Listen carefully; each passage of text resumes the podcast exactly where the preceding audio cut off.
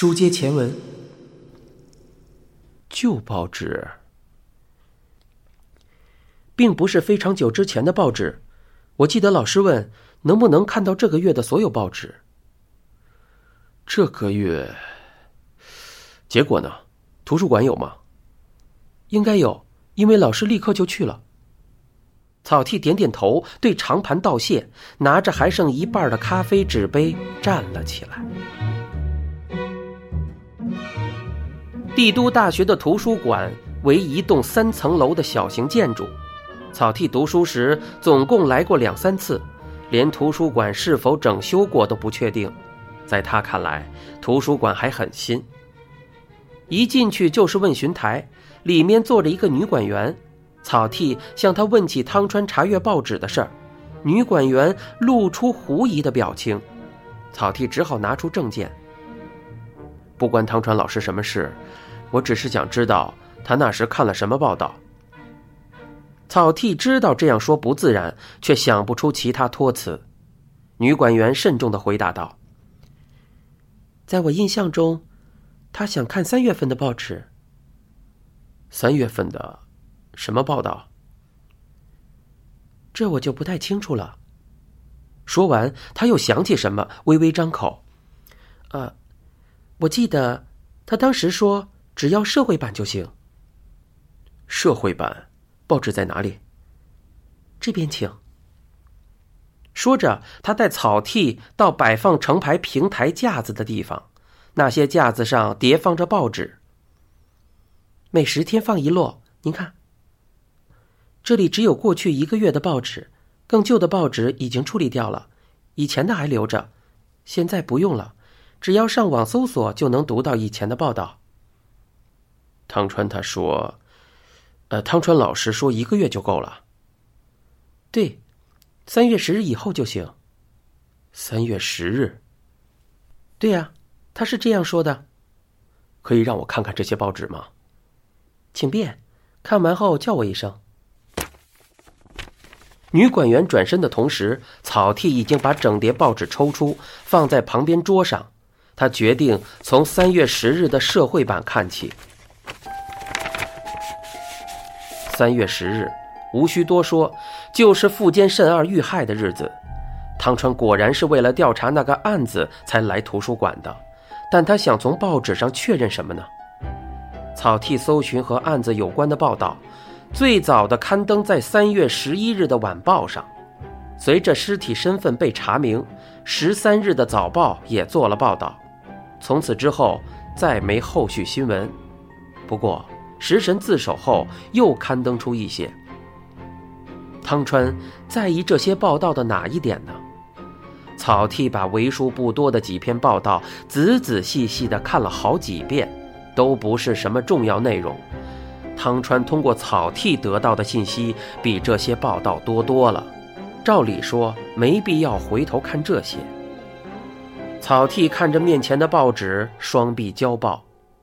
他不认为像汤川这么厉害的人需要借助报道来调查案情，在这个天天都有杀人命案发生的时代，除非有什么重大进展，否则报纸不会对一个案子穷追不舍。富坚这起命案在世人看来毫不稀奇，汤川不可能不明白这点。但是，那家伙向来不做无意义的事。草剃心中仍留有无法判定食神就是凶手的疑问，他无法抹去心中那份误入歧途的不安。他总觉得汤川知道警方错在哪里。过去，这个物理学家曾多次帮助他们这些警察，这次应该也有有效的建议。可是，为何不肯说出来呢？草剃把报纸收好，招呼刚才那名管员。他不安的问道：“对您有用吗？”“呃，还好。”草剃含糊以对。正当他打算离去时，女管员说道：“啊，汤川教授好像还查了地方报纸。”草剃转身：“什么？地方报纸？”“对。”他问我馆里有没有千叶和奇玉的地方报纸，我告诉他没有。他还问了些什么？没了。只问了这些。千叶和祁煜。草剃带着疑问走出图书馆，他无法理解汤川的举动，为什么要看地方报纸呢？难道说他做的和案子毫不相干？草剃左思右想，走回停车场，钻进驾驶座，正要发动引擎之际，汤川学竟从眼前的校舍走了出来。他没穿做实验时穿的白袍，只是罩了一件深蓝色外套，一脸凝重的表情，完全没有注意周遭，笔直朝小门走去。草剃看着汤川出了门左转。这才发动车子，缓缓驶出校门时，正看到汤川拦下一辆出租车。那辆出租车启动的同时，草剃也上了马路。单身的汤川大半时间都在大学里度过，他的解释是：反正回家也无事可干，看书或是运动，还是在学校更方便。他还说，吃饭也省事。一看表，还不到五点，他不会这么早回家。草剃一边跟踪，一边暗暗记下出租车的车牌号，就算中途跟丢了，事后也能查出汤川在哪里下车。出租车一路向东，路上有点堵，两车之间不时有几辆车切入钻出，不过幸好没被红绿灯拉开距离。出租车过了大河桥，在快要过于田川的地方停下，正是新大桥前，前方就是食神的住处。草剃把车子暂时停到路边，伺机而动。汤川走下新大桥的台阶，好像并不打算前往公寓。草剃迅速环视四周，寻找可以停车的地方。幸好一辆停车计费器前空着，他把车往里一停，急忙去追汤川。